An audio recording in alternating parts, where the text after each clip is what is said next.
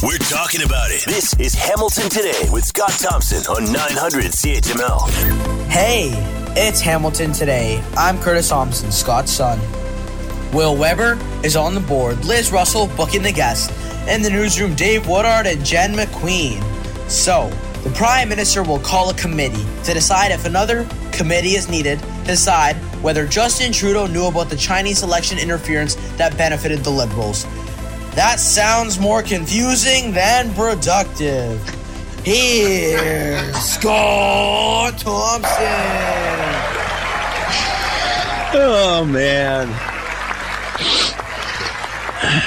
All right. Good afternoon. I won't comment on that. Good afternoon. It is 900 CHML. I'm Scott Thompson. Hamilton Today. The gang's all here. Join into the fun. Love to hear from you. Send us a note, Scott Thompson at 900CHML.com. All right. Playing Tragically Hip's 50 Mission Cap.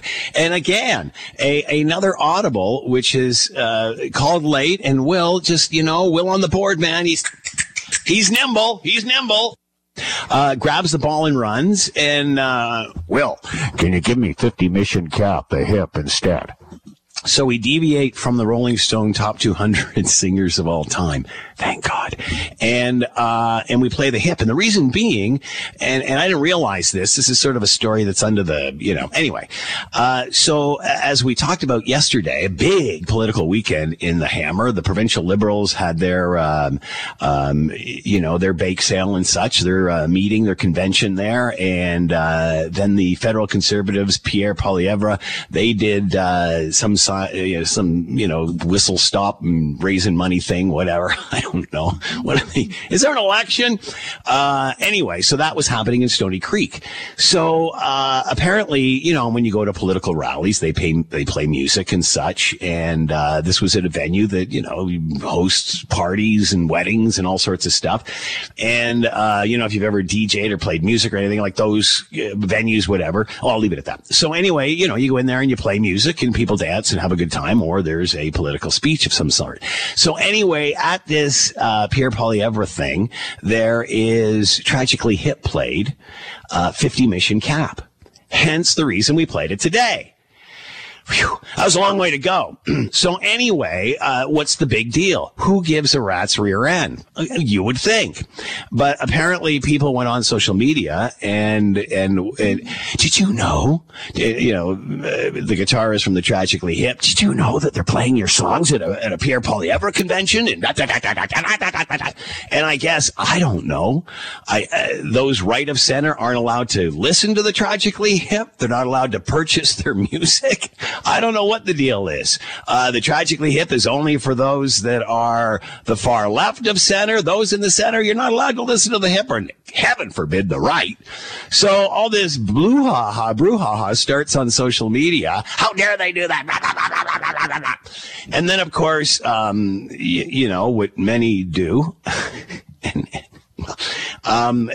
They speak before they really know all of the history, and what's going on, and that, venue and the people all there, had the right to play the Tragically Hip's 50 Mission Cap because they pay the SOCAN licensing fee, being a venue that hosts these sorts of events, weddings, whatever. So there's nothing illegal. In other words, you can't say, no, you can't play our song in your wedding venue or your political hall or wherever it is.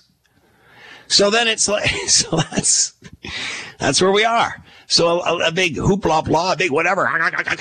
And I'm not sure if you're a musician, if you're selling donuts, if you're manufacturing clothes, doing whatever, you want to cut your audience in half. You know, or even it's via gender, the way our divisive prime minister has cut people in half. You cut your audience in half. So anyway, I think it's amusing that it got to this. And once again, there's social media. Yay! Just kicking that fireball down the road, letting it get bigger and bigger and bigger. And then all of a sudden, oh, never mind. They're entitled. It's licensed. They paid for it. So, anyway, it just shows you the political discourse of what's going on out there. But now, you're not even allowed to, you can't play left music in a right venue. Or if the people in attendance are to the right. Wow. All right. We'll leave it at that. The fallout from the announcement yesterday of the whole interference by the Chinese Communist Party into the election, opposition want a full public inquiry. We've got a committee to decide whether the next direction that we'll go in. Will, we're running late, so we'll skip the, let's go right to, this is how the, I guess, opposition reacted. Here's what Pierre Poilievre had to say about the committee, but no public inquiry. He hired the former CEO of the same Trudeau Foundation that had received the money from China to write a report about it. And now he's trying to cover it up again with a secret process that he controls. We want the opposite. He wants a secret process. We want an open process. He wants to control it. We want it to be independent from him. And oh, by the way, he's going to appoint a special rapporteur, which of course will be another establishment liberal appointed by him that will come out and say, everything is fine, let's just close the book and move on and let the dictatorship in Beijing once again interfere to help Justin Trudeau get reelected. Conservatives want exactly the opposite of closed and controlled. We want open and independent.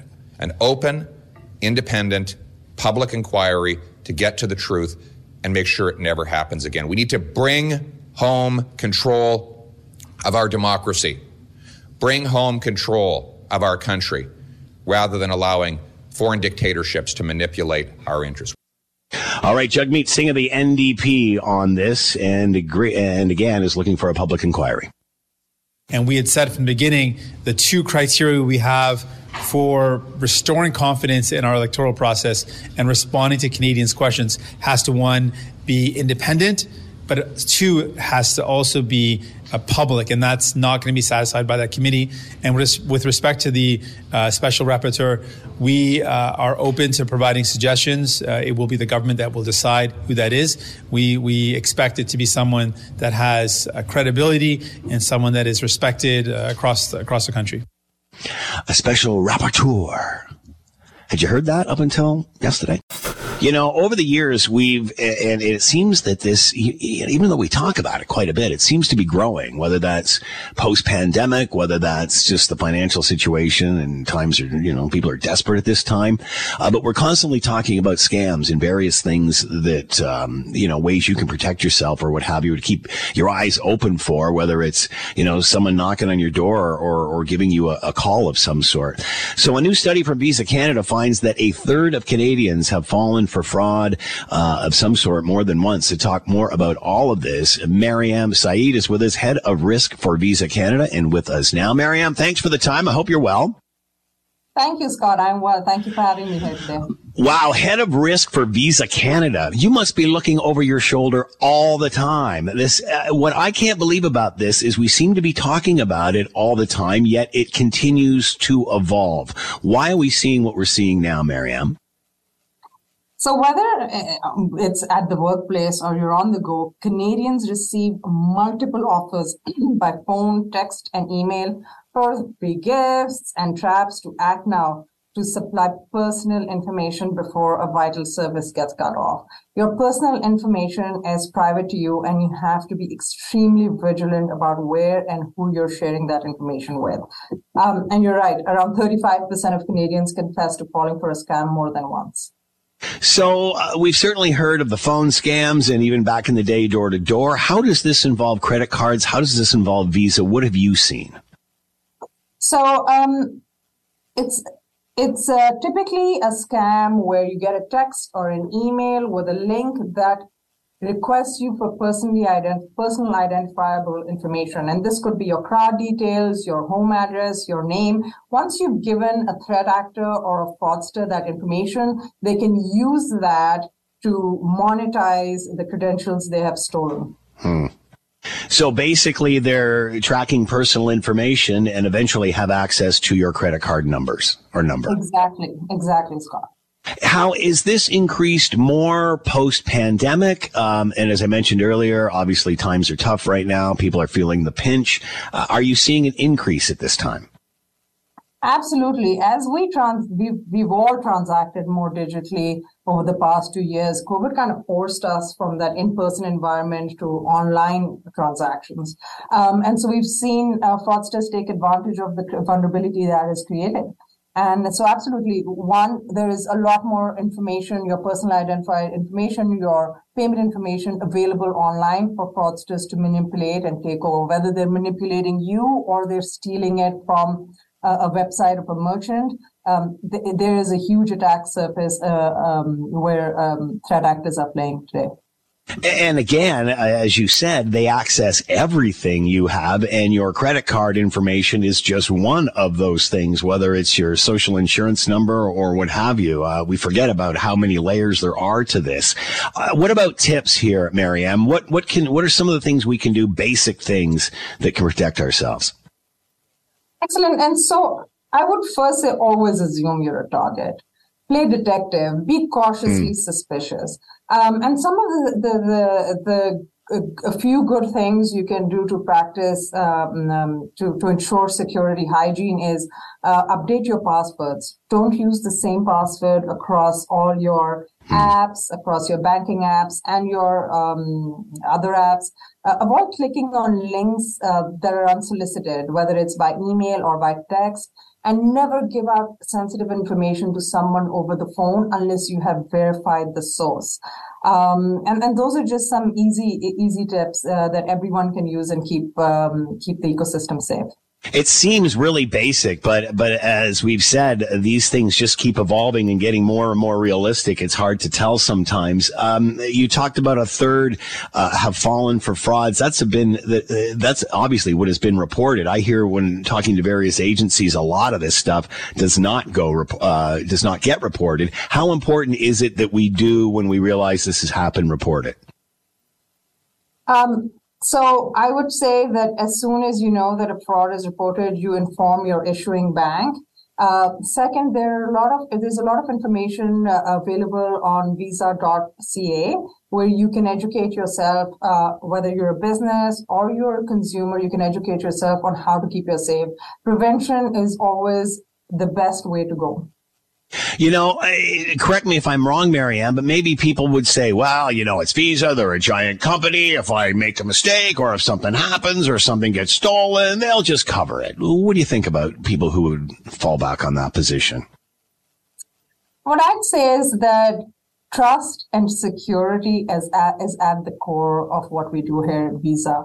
We spend over $10 billion in people, process, and technology to ensure security and safety for the ecosystem, and that is something we're constantly upping the game on. As fraudsters get more sophisticated, so do we. A new study from Visa Canada finds that a third of Canadians have fallen for fraud more than once. Mariam Saeed with us, head of risk for Visa Canada, and how you can protect yourself. And a lot of it's just common sense. Mariam, thanks for the time as always. Be well. Good luck.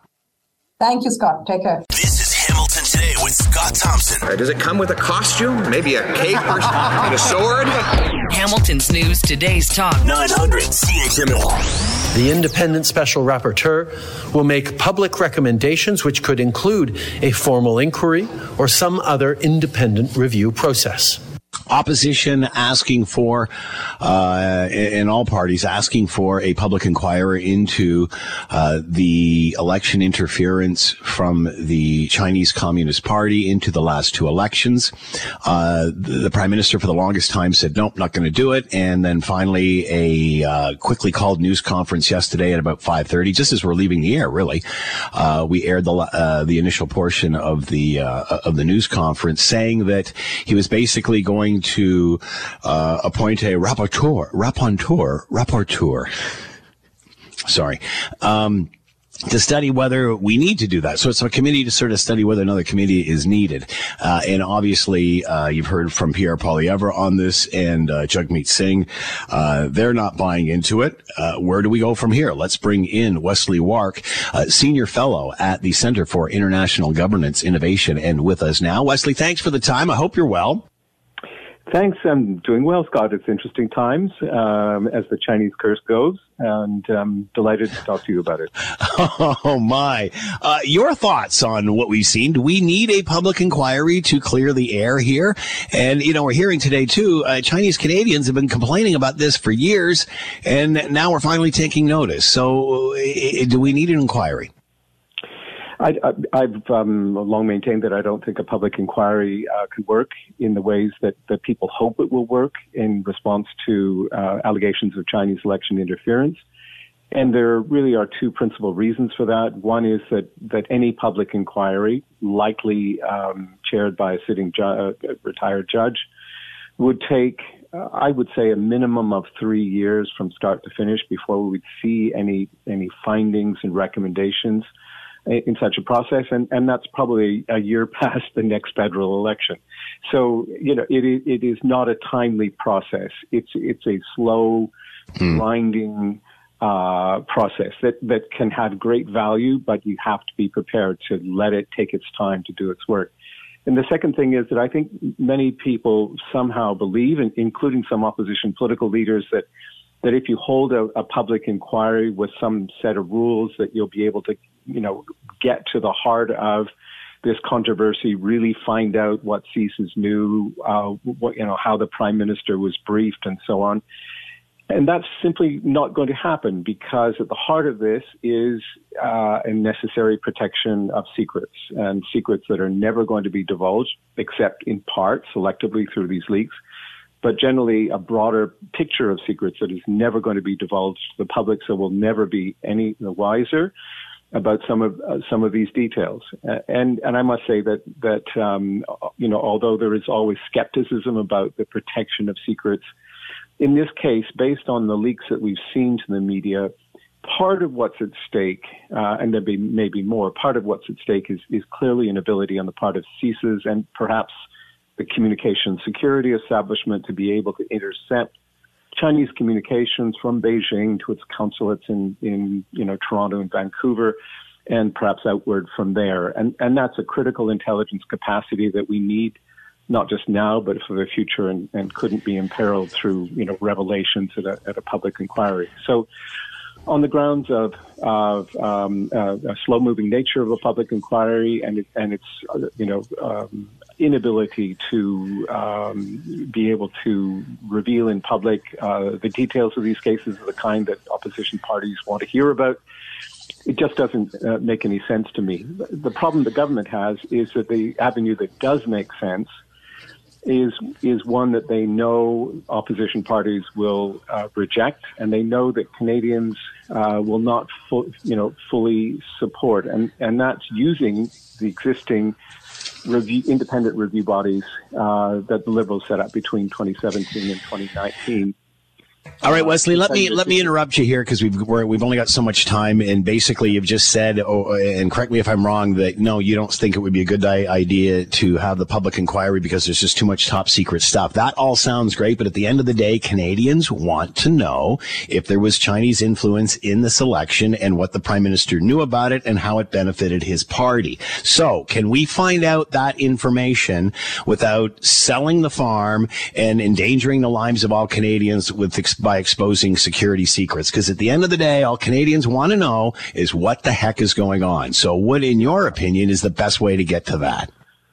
So, Scott, I mean, it's a fair enough question. I understand Canadians and indeed my own desire to know these things. But in large measure, we already know the answer to that question. And we know the answer to that question through, you know, the work of what is often referred to as the mechanism, sounds a bit impersonal, that was created to monitor election interference in the federal elections in 2019 and 2021.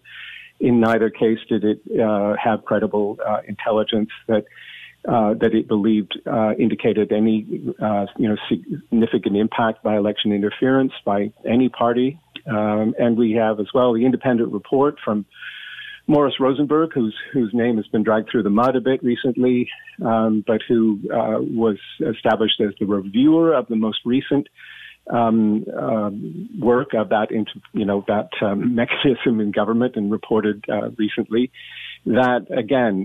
This was also the individual that was in charge of, that was the head of the Trudeau Foundation when the donations apparently from the Chinese Communist Party were made to the Trudeau Foundation, which in part some have already been returned. Former deputy minister served in conservative and liberal government. So why not just... So again, there's the argument, Wesley. Sorry for me interrupting, but it is, like, obviously there needs to be some transparency here. How are Canadians going to feel confident that anything the Prime Minister is doing, because basically we're now got a committee to decide whether we need to go forward with a public inquiry. So you're saying that would take forever, but now we got a committee ahead of that before we even get to there, if that is the final outcome.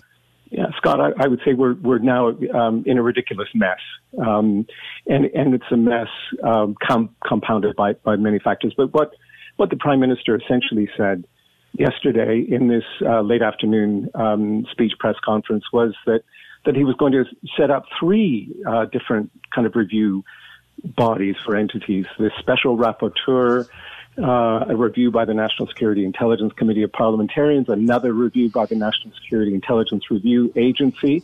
You know, the media has responded to this in part by saying this is a stalling tactic. I think it's just a desperation tactic because the government has kind of lost control of this whole story, and partly it's its own fault that it's done so. But the really extraordinary thing, Scott, about the special rapporteur, and we don't know who this person might be, when they'll be appointed, although the Prime Minister has said it'll be soon. We don't know the terms of reference. But the astonishing thing is this, that Trudeau said that whatever this special rapporteur recommends, you know, whether it's a public inquiry or some other set of recommendations to enhance Canada's ability to respond to foreign interference, whatever he says, she says, the government will automatically accept it. That is actually unheard of in the history of Canadian policymaking, to outsource a government responsibility for dealing with national security threats to some outside expert, no matter how good, impartial, eminent, etc. It is really, I just think, a complete abdication of responsibility. You know, the responsibility is a tough one for the government at the moment because it's under fire from all directions, but it's still the government's responsibility to make national security policy. You can't outsource that. As you said, mess. Wesley Wark with us, senior fellow for the Center for International Governance Innovation. Wesley, fascinating discussion. I hope we talk again. Thanks for the time. Be well. Thank you. Thank you very much, Scott. When there's an issue, Scott is all in on getting to the heart of it. This is Hamilton Today with Scott Thompson. On Hamilton's News, Today's Talk 900 CHML. All right, lots of chatter over the last little while, especially now that we realize we need to, right away across the country, build more residential homes for people, simply because the demand has far outstretched the supply. Then, of course, the big debate comes, how do we do this with infield density versus expanding urban boundaries and going into green belts? And that's obviously what the discussion of the day has been. I think if I could give any advice to anybody on any of this, it's just learn more about all of it, learn more about the Green Belt and what it's about and how it was designed and what the objective is of it. And that's how we'll better manage it, not only today, but 5 years from now, 15, 20 or 25 years from now, as literally the areas all around the Green Belt will expand. So there's a new report for the Alliance for a Livable Ontario that says Hamilton does not need to build homes on the Greenbelt lands to support the incoming population boom. We've talked about this several times as well. Let's bring in Kevin Eby, author of this report, and is with us now. Kevin, thank you for the time. I hope you're well. I'm doing well, Scott. Thank you very much. Oh, so Kevin, let me throw this out here right now because, you know, I'm trying to wade through all this and trying to make sense of both sides of what is happening here. And obviously, you know, the housing boom that we're going to be going through if we're not already. And that is the reason that they were going into the Greenbelt is because it is close to serviceable land, which will be easy to accommodate, you know, a housing neighborhood. As far as this other area called the White Belt, which is between an urban boundary and between the Green Belt. Many of this, or much of this land is not being serviced, and that's why people are talking about moving into the Green Belt. Is there any, well, what are your thoughts on that angle? Well, I think the first thing to understand is the study that we did took a look at, before all of this happened, how much capacity was there in the Greater Golden Horseshoe, which includes Hamilton, to build new homes. And in fact, what we found was there was almost 2 million capacity for approximately 2 million new homes, where the province is looking at a housing target of only 1.5 million. So what we've demonstrated through a review of various reports that are prepared by municipalities is there was no need to move into the Green Belt in order to accommodate the housing targets that the province has established. And we have the lands that we reviewed are lands that have been in the urban area for a decade and have been included in updates to things like infrastructure master plans. Again, we've been having various guests on all sides of this, and just as you're saying, there's probably, I've heard anywhere from 20 to 40 years worth of building that can be done before you have to go into that sort of thing. But the problem is that area, there's no incentive for the municipalities to service that. There's no incentive for they don't want to expand into that white area, and that is not being fully utilized. And that is at the municipal level. Your thoughts? Right. Well, the white belt is typically described, and part of the problem is how we describe all the lands is confusing. The white belt is typically described as the area between where the current urban area is, and yes, the urban areas where you can build things, and the green belt.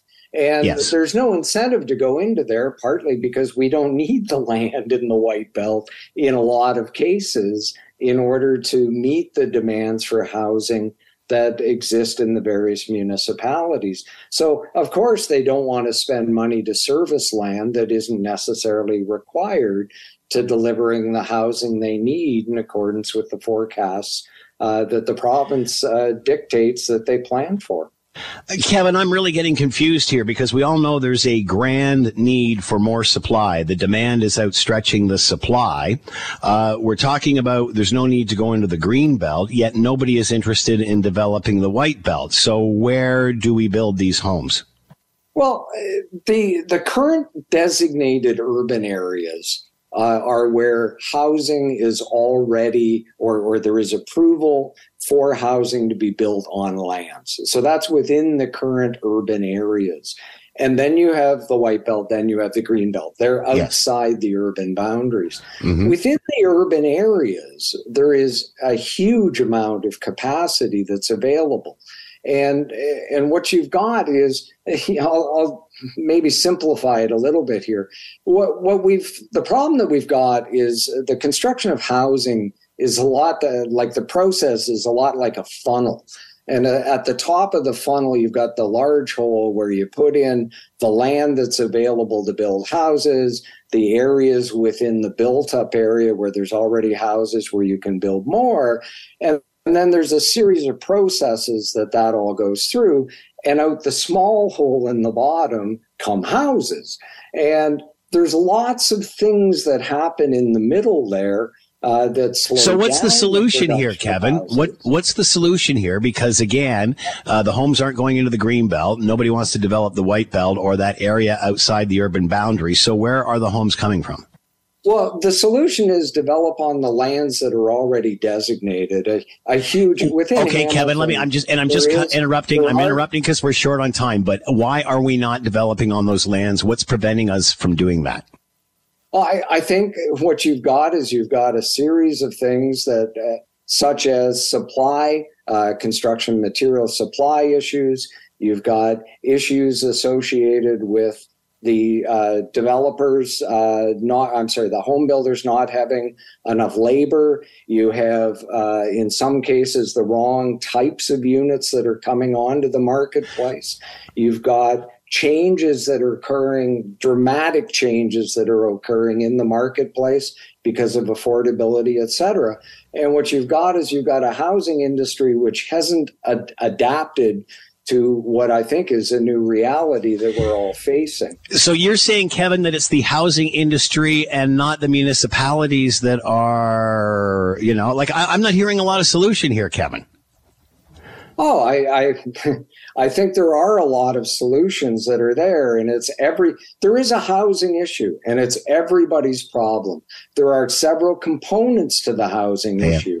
The affordable housing is something that typically is not well delivered by the private sector. It's typically delivered. I'm just not sure, Kevin, what all of this has to do with getting back into the green belt. But anyway, we're out of time. Kevin Eby with us, the report's author. Alliance for a Livable Ontario says Hamilton does not need to build homes on the greenbelt land in order to support a incoming population boom.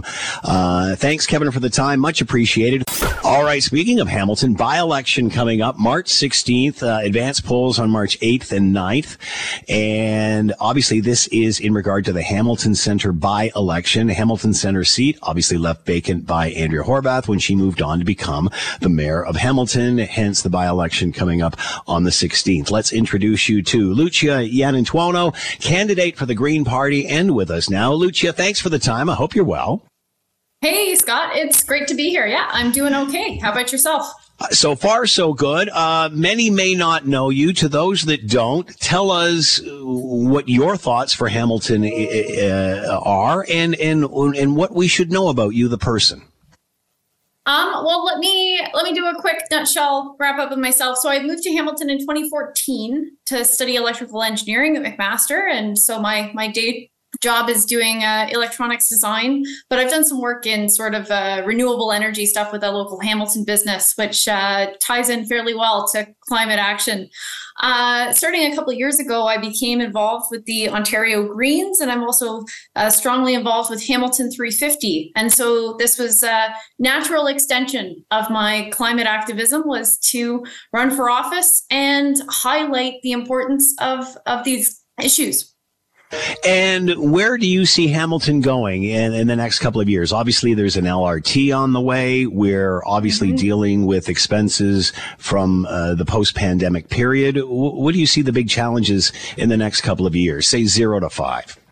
I mean, challenges and also opportunities, right? So like, Hamilton is so exciting because we are having all these investments happen. We're getting to reimagine what our city looks like as we do projects like the LRT project, as things get built here, as industries look to become part of the green economy here. Like, we kind of have a once in a generation opportunity to make changes to make our city better. And whether that's connecting people with transit and cycling, and making sure that our city, especially the lower city here in Hamilton Centre, is a nice place for people to easily get to the things that they need without having to be stuck in traffic. Things like making sure that we take care of our urban trees that exist and that we plant more of them, so that in the summertime, instead of walking down a street that's absolutely baking in the sun, we can make sure that people are going to be able to enjoy being outside. We want to make sure that our infrastructure is ready to handle what's ahead. You know, here in Hamilton, we've spent a lot of time talking about things like sewer gate. We need to make sure that, you know, beyond just leaks that weren't meant to happen, we need to make sure that under normal operating conditions, as rains get intense and heavy, and that we're ready to deal with that precipitation, that we're ready to address those sort of bigger structural issues. Let me play devil's advocate here, Lucia. If you, obviously you're from the Green Party, many have said, you know, too environmentally skewed, and obviously this is a major priority for the majority of Canadians. So that being said, yes, it is. Absolutely. It is. I mean, it's not. It's in the top three concerns. Yes, absolutely. If you go ask people on the street. Yeah, absolutely, and which is why you're seeing most political parties with some sort of a position on it. That being said, what do you say to those that are concerned? It's all about that, and it's not about the business of Hamilton, the business of the province, and just in the other managerial things that need to be done beyond that. Yeah. So I was talking just this morning with a representative from the Hamilton Chamber of Commerce, and we got along just great talking about how Hamilton has an opportunity to lead, right? You know, we can see where the play is going, and that is towards the green economy. There's over $1 trillion up for grabs for new green industry and sustainable materials. And Hamilton can be the leader in Ontario and even in Canada by accelerating that transition. So I think that something that I hear a lot is people going, well, isn't this a single issue? It's not a single issue. We're talking about the sort of the basis, the underlying thing that everything else is built on, is making sure that we have stable infrastructure, healthy, connected communities where we can live and do business and go to work and recreate and do all the things that we need to do. We need to make sure that that base minimum level is met, that we've got the lights on, we've got clean water, we've got, you know, building densely so that we're not expanding out and expanding our tax costs. Like, we can design our cities to be smarter and better, and this is an opportunity for us to do that. I'm just pulling this right out of the air. Your thoughts on the natural gas pipeline down to Dofasco, to get it off coal? Yeah. So I think that the point to hammer home in the couple minutes that we have here is that, folks, we need more information. We need full costing. We need full emissions reduction numbers. Like, we need to make sure that the deal that we are entering into is going to be a good one, that it's going to be a good one for the long term. There's a lot of public money being put into this process, and it's money well spent if it's going to be a good pathway for permanent green jobs. We want to make sure that there's no way that this money is going to be misallocated to actually funding fossil fuels. I've always said, you know, the key to all of this is first getting the world off coal. Sometimes I get that mixed reaction with that from those in the green movement or the Green Party and such. I honestly think this is an example of what the world should be doing and why we should be helping as a transition fuel with liquid natural gas to get the rest of the world off of coal. Any thoughts on that? A little bigger than the city, but we're throwing it out there. Yeah. So here's part of the trouble, the nuance, right? Is that we know carbon's bad. We know coal is bad. We're just beginning to understand how bad methane is. And one of the big concerns we have is that natural gas has huge amounts of methane leaks. So that's why I say we need information. We need information as much as possible so we can make sure that we're making the best possible decision. All right. Last question. Mike Schreiner, is he going to the Liberals? What's that all about? Do you know who your leader's going to be? What's going on here? He was very clear. He took the time to talk with his constituents in Guelph, because at the end of the day, Green Party people we're not as hyper-partisan. Like, he actually gave it some serious thought. He talked to people, and they overwhelmingly told him, hey, man, like, we want you to stay with the Greens. The Greens are, so important at advancing the dialogue here in Ontario. And he said, yeah, absolutely. I'm with you. I'm staying with the Greens. Lucia Iannantuono with us, candidate for the Green Party, running in the Hamilton by-election for Hamilton Centre.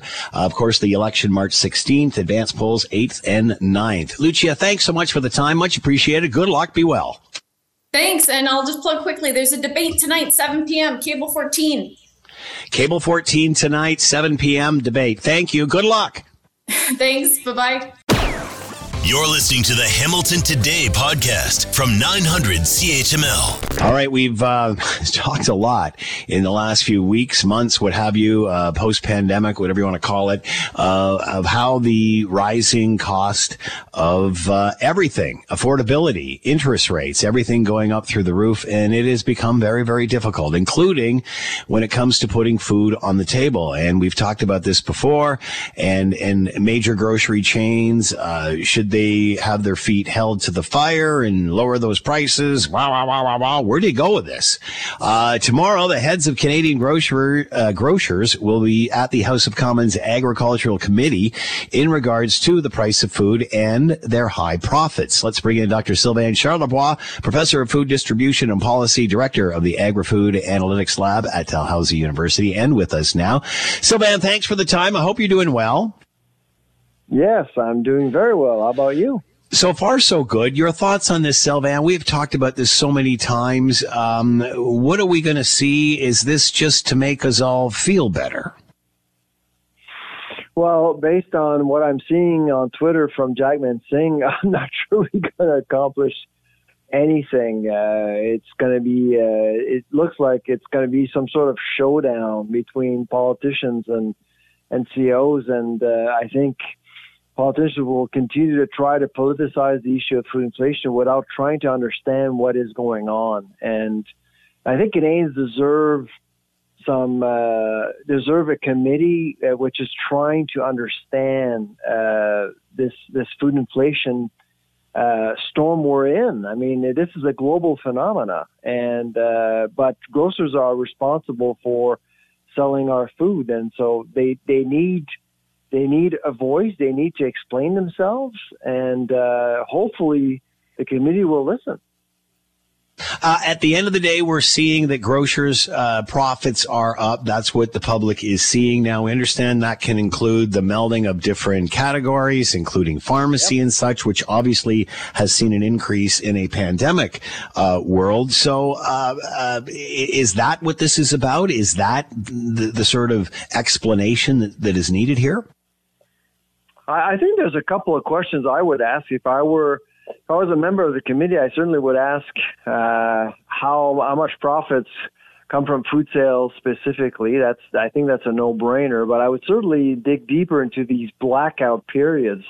Vendors aren't allowed to increase prices from November to February. Well, we all know that prices are jacked up in October and jacked up again in February. We just saw that in February. And so I certainly would ask CEOs how consumers benefit from these blackout periods. Is this needed? And then is this like some sort of collusion? I mean, how does that work?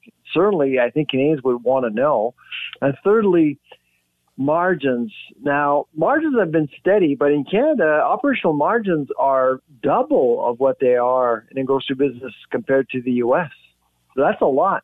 And so the reality in Canada is that our market is not all that competitive and, frankly, not all that attractive to invest in because of interprovincial trade barriers, labor laws, the red tape. It's just incredible. I could go on and on and on, but the market is not competitive all that much.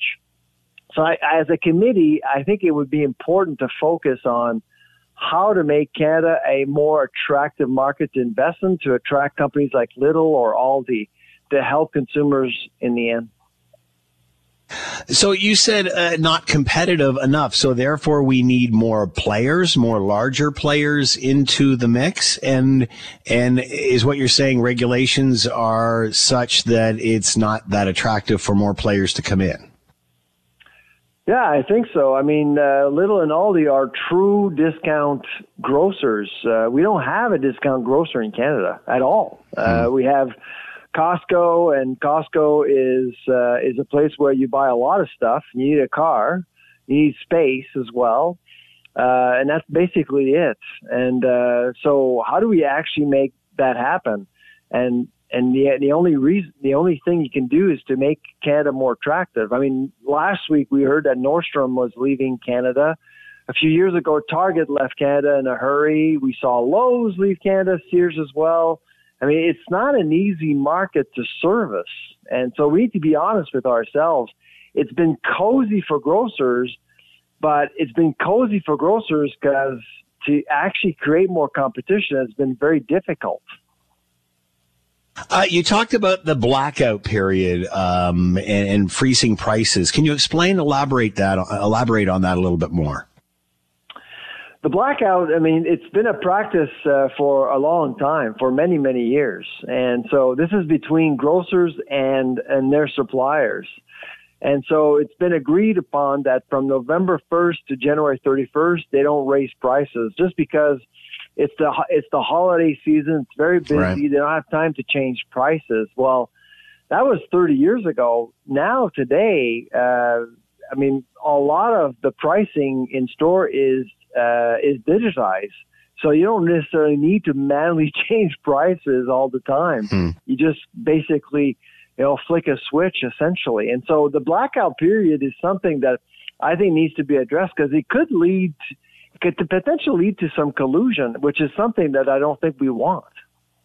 I remember you talking about that when everybody was upset over or before Christmas for the holidays about this, about them freezing prices until the new year. And I remember you suggesting that, well, what's going on here? Do you think we will find anything out from this new agricultural committee? Will this advance the discussion in any way? I think the one thing, so it's only an hour, and MPs have like 6 minutes to ask questions, and I don't think we're going to get to the bottom of anything. But what I think people are going to learn about are the personalities of these CEOs. I've met all three of them. I know them. They have different personalities, and I mean, if you watch very closely, you'll see that some CEOs are, shall we say, less patient than others. I'll put it this way, yeah. And it's not Neil Weston, by the way. So how are they going to react to what the government is suggesting? What do you think the grocers are going to do? What do you think their reaction is going to be to this? Well, I think, given that they're CEOs, and I'm hoping that members won't come in with questions that are already prepared. They need to listen and respond and react to what they're saying. That will actually make for a much more interesting conversation, because when I testified myself on December 5th, I was actually there personally, testifying before the same committee about the same subject. All questions were prepared in advance. It was really boring. Do you think there's a chance we will see more competition? That obviously usually makes things more positive, no matter which end of this that you're on. Do you see that happening? Not anytime soon, no. I think Canada has a lot of work to do. We don't have one Canada. We have several provinces with different sets of rules, and to compete nationally, it's very difficult. If you can be in Ontario, do well, but if you want to develop a network nationally, it's just very, very difficult. Dr. Sylvain Charlebois with us, Professor of Food Distribution and Policy and Director of the Agri-Food Analytics Lab at Dalhousie University. Tomorrow, Canadian Grocers on the line, House of Commons Committee, Agriculture Committee, asking about food prices. Will we change things? Sylvain, as always, thanks so much for the time. Be well. All right. Take care. Bye-bye.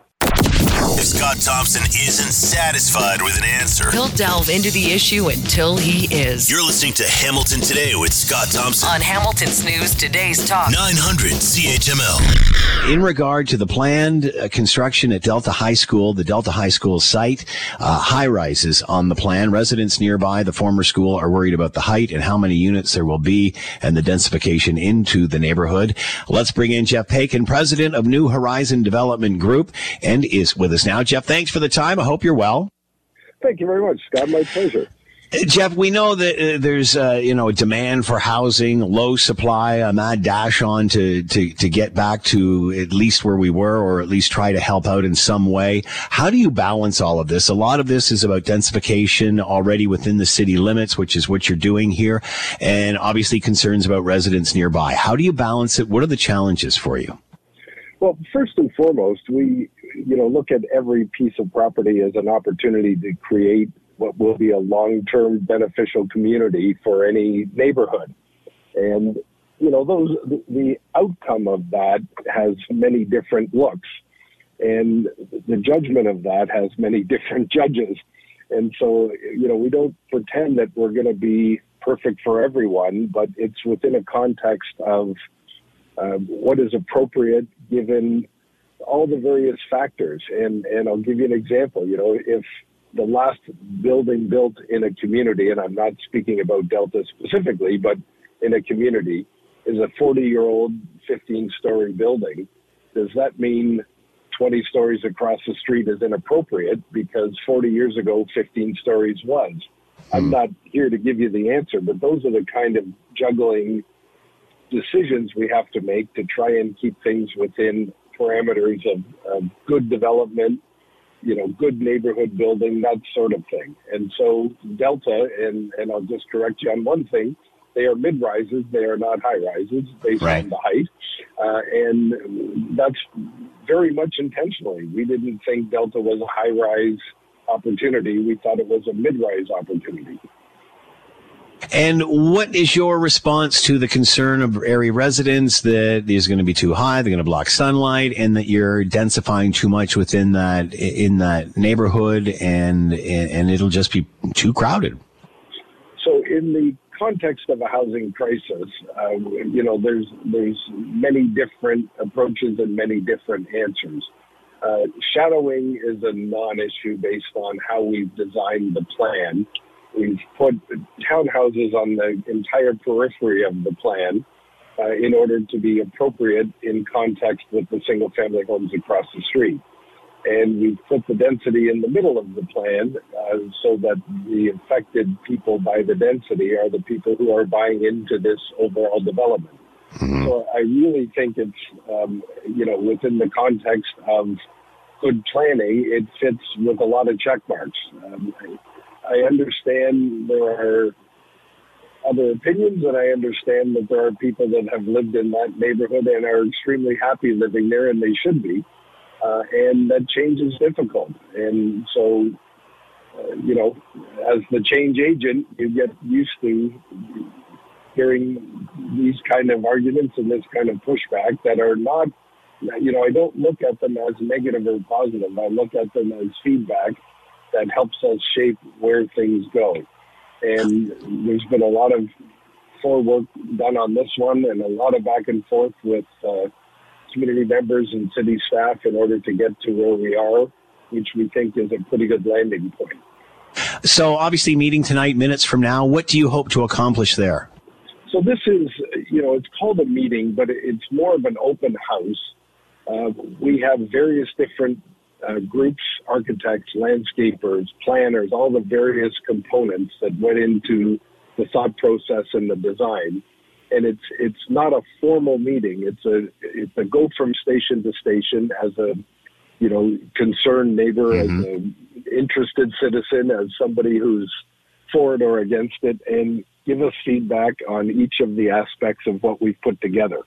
This is not a formal legislated meeting. It's a voluntary introduction to the community of what we have in mind, and we want to hear what they have to say. And it's not intended to be, you know, there's one side or there's the other. This is an open book information session, and we have people with a lot of ears and not a lot of mouths tonight to listen to what people have to say, to record it in writing, in order to bring all that feedback back from this session and make sure that we got it right. Jeff Pagan with us. I know you got to run, Jeff, president of New Horizon Development Group. Meeting going to start in minutes. Obviously, Delta High School mid-rise is planned for that area. The meeting starting in about 5 minutes. Jeff, thanks for the time. Be well. Good luck. Pleasure. Thank you. You're listening to the Hamilton Today podcast from 900 CHML. All right, you might have seen the footage of this on the news, and pretty scary. I mean, you know what it's like to be in an airplane, and I've never had this happen, thank goodness, but you can imagine what it would be like to all of a sudden have the cabin filled with smoke. That's what happened on a recent Southwest flight. Had to perform an emergency landing over after hitting a flock of birds, a bird strike. Same thing that brought that plane down in the Hudson River way back when in New York. Let's bring in Keith Mackey, aviation safety consultant, Mackey International, and with us now. Keith, thanks for the time. I hope you're doing well.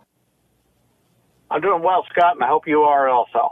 So far, so good. I'm watching this report, Keith, and you know, we've talked about this several times in bird strikes, and it's just one of those things that happens when you're putting planes in the air and such. But I think what brought my attention, and I wanted to call you about, was the amount or the number in North America, or I guess I saw an American number. Well, it was well over 10,000 incidents where this happens. This happens quite a bit, doesn't it?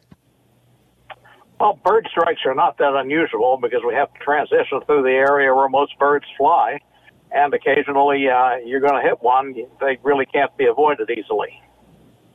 So how do you deal with this as a pilot? Obviously, it's only in the most severe situations where we have something like happened with a Southwest flight happen. But as a pilot, when you're behind the controls there, what do you do? Well, in the case of the Hudson River ditching, they flew through a large flock of Canadian geese. Mm-hmm. And the geese put both engines out of service. So effectively, they're flying a glider. Luckily, they made the right decision to put it in the Hudson River. Now, in today's incident, we don't know exactly what happened yet. They say they hit some birds. Apparently, at least one engine kept running. It's a little puzzling as to why the cabin was so filled with smoke. I can think of a couple of things. If they'd shut down the engine, and I believe it was the right engine, at least, that was affected, then that would shut the air supply to the air conditioning and pressurization off from that engine, and they shouldn't have gotten any smoke in the cabin. If so they kept the engine... Sorry? No, go ahead. If they kept the engine running, it's possible that some debris could have gotten into the what we call the bleed port, where they take the air off the engine. Or since they were down low, the air conditioning system has a radiator with a door on it, and the door would have been open because of the low altitude and because of the warmer temperatures. And if a bird got in there and clogged the radiator, it could certainly affect the temperature and possibly the smoke that was in the cabin. We really don't know what happened. We don't have very much information. It's possible that the right engine was damaged and the... It shut off the air conditioning supply, and then the left engine hit the radiator with a bird, and that caused the compounded issue. So until someone looks at it that's knowledgeable and gives us a complete report, we really can't tell exactly what the cause of it was other than birds. Is there any way to avoid a bird strike, Keith, or is it just, like you said, you put planes in the air, there's birds there, and you're on a flight path, it happens. Is there any way to avoid this? Well, avoid taking off and landing over areas that are completely infested with flocks of birds. Right. That's generally done. Sometimes if there's an airport that is having a bird problem, they'll advise people and close one runway that's most affected by it. But there's no way to see them. There's no way to see them on radar. I mean, you can see them certainly, but when you're traveling at jet speeds, you can't really maneuver the aircraft to avoid a bird. It just isn't going to work. Although I've got a lot of experience flying helicopters with birds. And one thing I've learned is when you're approaching a bird, and of course you're going much slower than in a jet, the bird will always fold his wings and dive. So if you slow down and climb, you're going to miss them. And I've had a lot of experience with that, and I've never hit one yet. Wow. Is there anything you can do to the aircraft to make birds avoid it? Whether that's screen over the intakes, whether that, anything that makes a noise, is that just poppycock? This is going to sound really silly, but it supposedly works.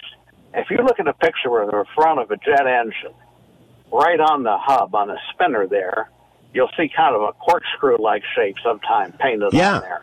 Yes. And I think it was the Japanese that discovered that when they did this, it made the birds much more aware. I guess it looked like eyes or something coming out.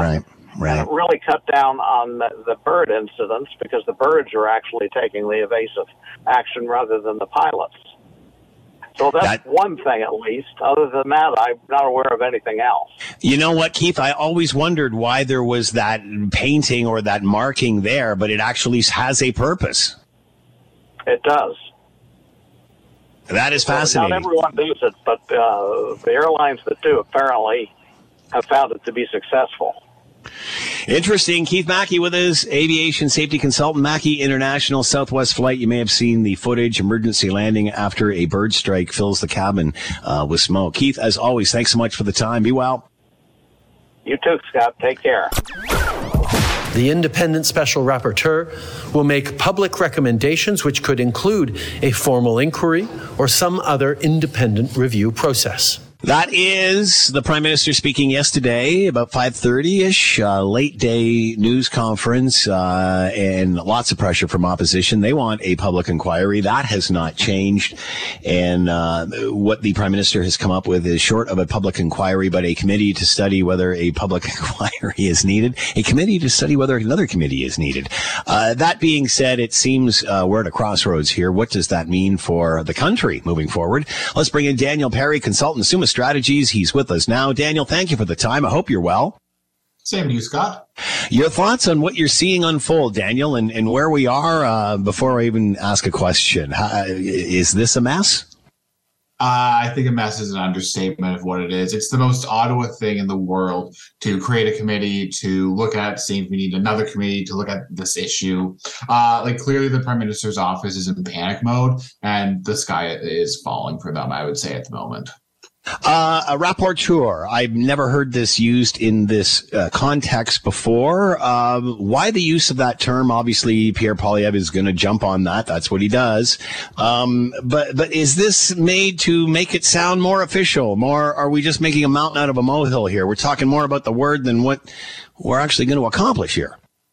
I think it's honestly a little bit of both. The word is a little bit ridiculous for what the position is. I think the government is trying to come out strong after they flip-flopped on this to hopefully put it to bed.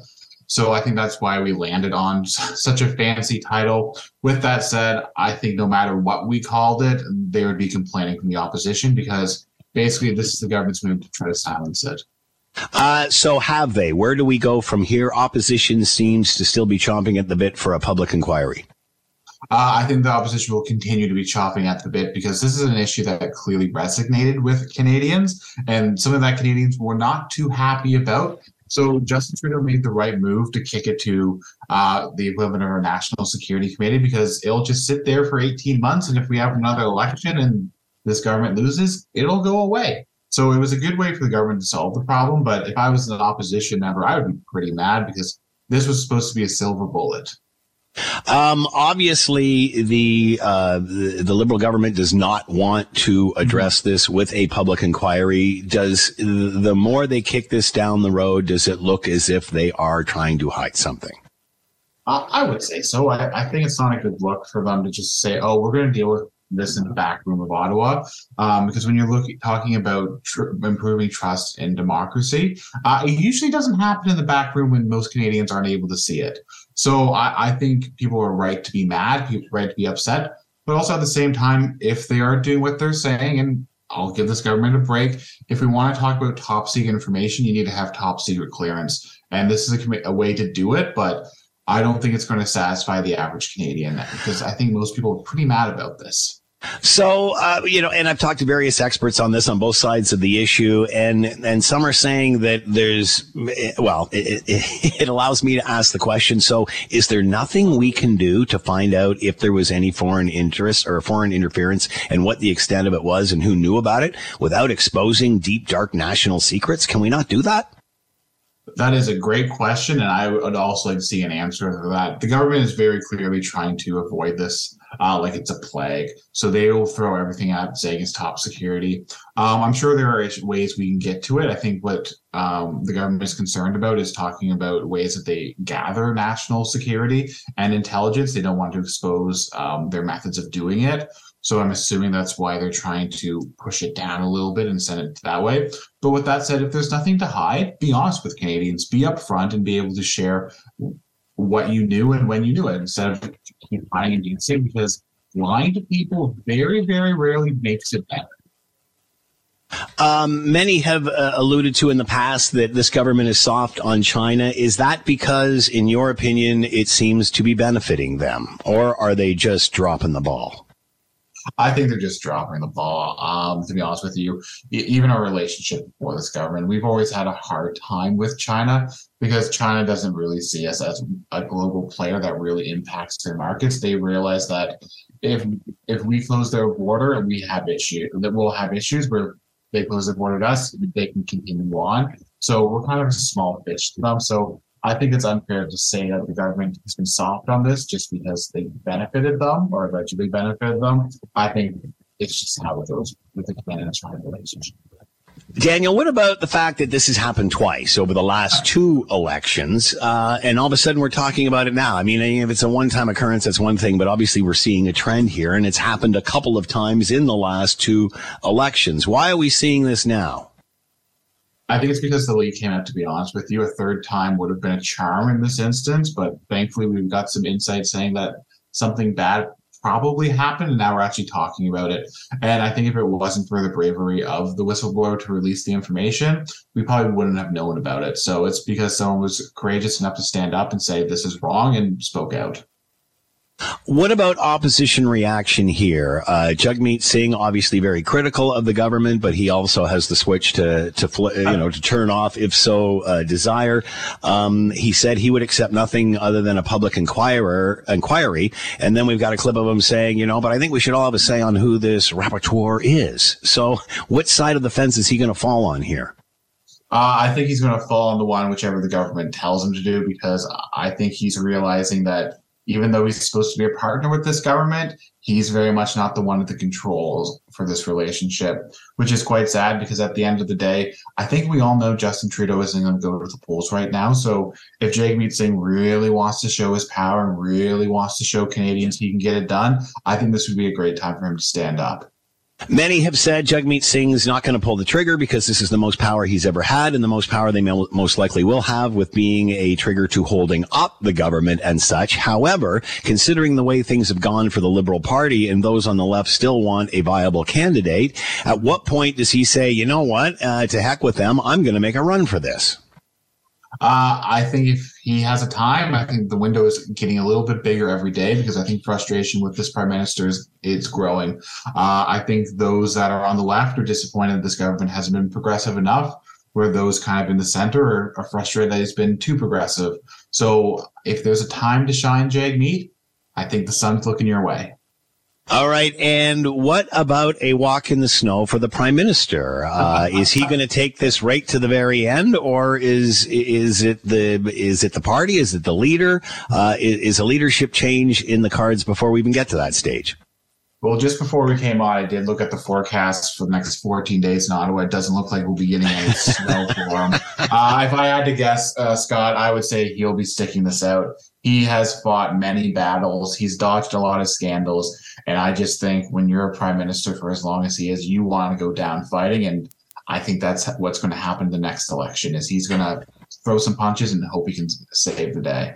Many will say there's a few standing in the wings that could do the job. Does this create tension within the party? It definitely has. There's been tension in the party for a while now. There have been a number of Liberals who've been frustrated with how Justin Trudeau has performed, honestly, since COVID began. And I think we saw that over the summer, where some cabinet ministers were allegedly planning their run to take over until the prime minister made it very clear, I'm not going anywhere, stop or you're out of cabinet.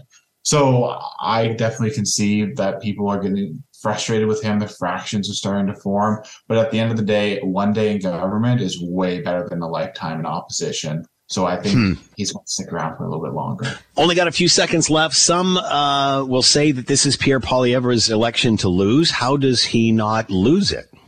That's a question every conservative likes to ask. I think he's just keep doing what he's doing, staying on message, attacking Trudeau, realizing that Trudeau's vulnerable right now, and just keep pressing and getting out of Ottawa as much as possible and actually talking to real Canadians, because us in Ottawa, we're not real Canadians. We don't really know what's going on throughout Canada.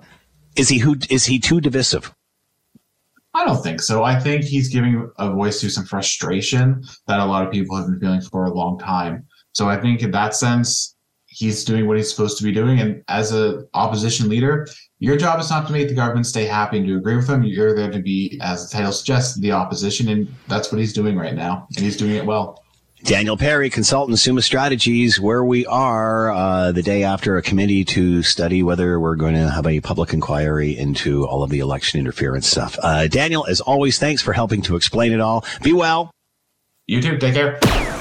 You're listening to the Hamilton Today podcast from 900 CHML. It's amazing to me because, whatever belief everyone has that they can decide what others do. And playing 50 Mission Cap, Tragically Hip, apparently it was played at the venue where Pierre Poilievre, leader of the Conservative opposition, was hosting a gathering, rally, fundraiser, whatever you want to call it, in Stony Creek over the weekend. And somebody there complained to the band, you know that Pierre Poilievre is using your song in a rally, and, the band flips out. Ah, no one's allowed to do that. And I guess only those that are on the extreme left get to listen to the Tragically Hip. People like us in the center, or me personally, I don't want to speak for you. We're not allowed to listen to it anymore, I guess. I don't know. So after further investigation, all of these people who decided it's up to them to decide what you get to listen to, the hall is licensed with SOCAN, and like any, whether it's a wedding or a party or a convention and there's dancing and whipping it up and stuff, they pay rights to be able to play the music. And that was the situation here. So it's legally bound, and nobody owes anybody any money. Nobody owes anybody any permission to use anything. It's licensed to use in public. But it's amazing how some people think it's up to, I guess, the musician to decide who gets to listen to their music, who gets to play it, when and where. That's bizarre that people think that they have that control over other people. Let's bring in Scott Radley, host of the Scott Radley Show, a columnist with your Hamilton Spectator, and is coming up after the 6 o'clock news. He's with us now. Scott, thanks for the time. I hope you're well. I'm doing great. How are you? I'm doing fine. I can completely understand if you're a musician or someone and these people are using something to promote them or what have you. I mean, I get that you don't want your work attached to that. I certainly understand it. But what amazes me here is fans honestly think that if they tell on each other and tell the musician that they can somehow decide who gets to enjoy the product. Bizarre to me. Is this not, though, in line with pretty much everything else that's going on now, that everything must be everything must be polarized, everything must be fought over. Look, and this is not new. I mean, just in the last year, Neil Young pulled all of his music off. Was it Spotify because Joe Rogan's podcast was on there? Yeah, and he's entitled to do that, absolutely. Sure. But there was no legal ramification here. The venue's paying the license. I don't know how much it had to do with Poilievre, just the DJ they're playing. But Scott, beyond that, and you touched on it. Beyond that, I am reasonably sure, I have no proof of this, but I would be willing to bet a lot of money if I was a gambling man. The Tragically Hip have made a few dollars off people who don't share their politics.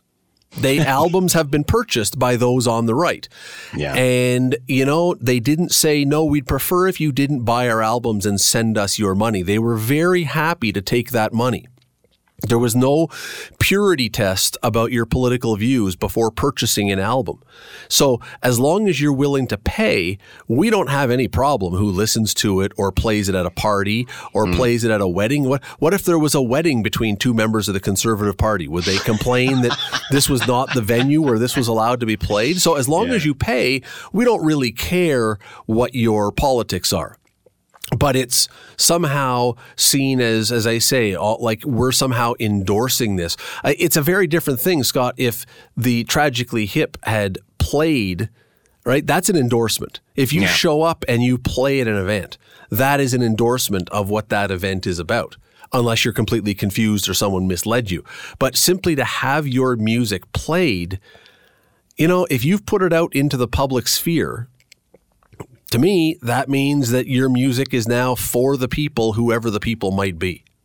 And, and again, to defend the band here, they've realized the situation here and that the rights were paid and licensing fees have been paid, and they've completely backed away from all of this. But it amazes me at the vitriol of the fans who think, if you're going to do that, I'm not going to support you. I mean, there was a restaurateur in Hamilton, and Doug Ford showed up to his restaurant, and he got bombarded by social media hate.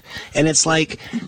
The guy's running a business. Do you divide your business between males and females? Do you divide your business between those depending on their political belief or their religion? This is just stupid. But again, that's where we are now, that all must be taking their sides. You have to dig in your trench, and you know it's basically like watching the episode 6 of Band of Brothers when they're at Bastogne, and you're dug in for the winter for the Battle of the Bulge, and you are on one side or the other, and you can't go in the middle. And if you're on one side or the other, anything the other does must be horrible, and you must hate it. Now, there are people, and I actually think, Scott, there are a lot more people than we think that find that ludicrous.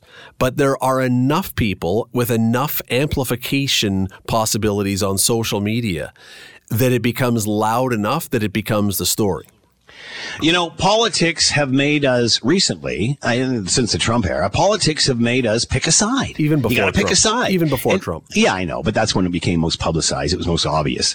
They make us pick a side. It's like, don't fall for that, Canadians. Don't fall for having to pick a side and divide us. Go back to 1980. Oh, wait a second. What was the second term of Ronald Reagan? 80 or 84? I think it was 84. Anyway, Ronald Reagan won 49 states in the general election for president.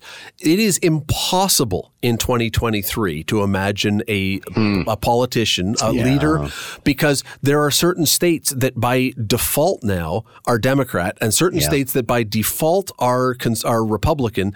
And you could never possibly see electors, voters, saying, oh, I'm okay with that person because I don't care what party he's in. He or she is a great candidate. Never. Now you are born in that party. Your parents raised you in that party. You will fight for that party, and you would never consider going the other way. And it's from birth almost now, and it is so divisive. And like again, this is no, I'm not breaking any news to anyone, but this is just a perfect example of it. A bloody song that Canadians love. Yes. That gets played. And they're fighting over it. And somehow now this is something that we have to shut it down because someone will be confused that the Tragically Hip or conservative, and therefore what? That, I don't know. The whole thing is stupid. You have hit the nail right on the head. It is silly. Scott Radley, host of the Scott Radley Show, coming up after the 6 o'clock news. You can read him in your Hamilton Spectator. As always, Scott, thanks for the time. Have a great show. See you, Scott. Thanks for listening to the Hamilton Today podcast. You can listen to the show live weekday afternoons from 3 to 6 on 900 CHML and online at 900CHML.com. That's it for us. Thanks for listening. As always, we leave it to you, the tax, pay, and customer, to have the last word. David wrote in to say, hello, Scott. I have it on good authority from sources in the Liberal Party that Justin plans on using the same guy to chair the China inquiry as he used to help him decide to move forward with legalized pot in Canada. Some guy by the name of Snoop Dogg?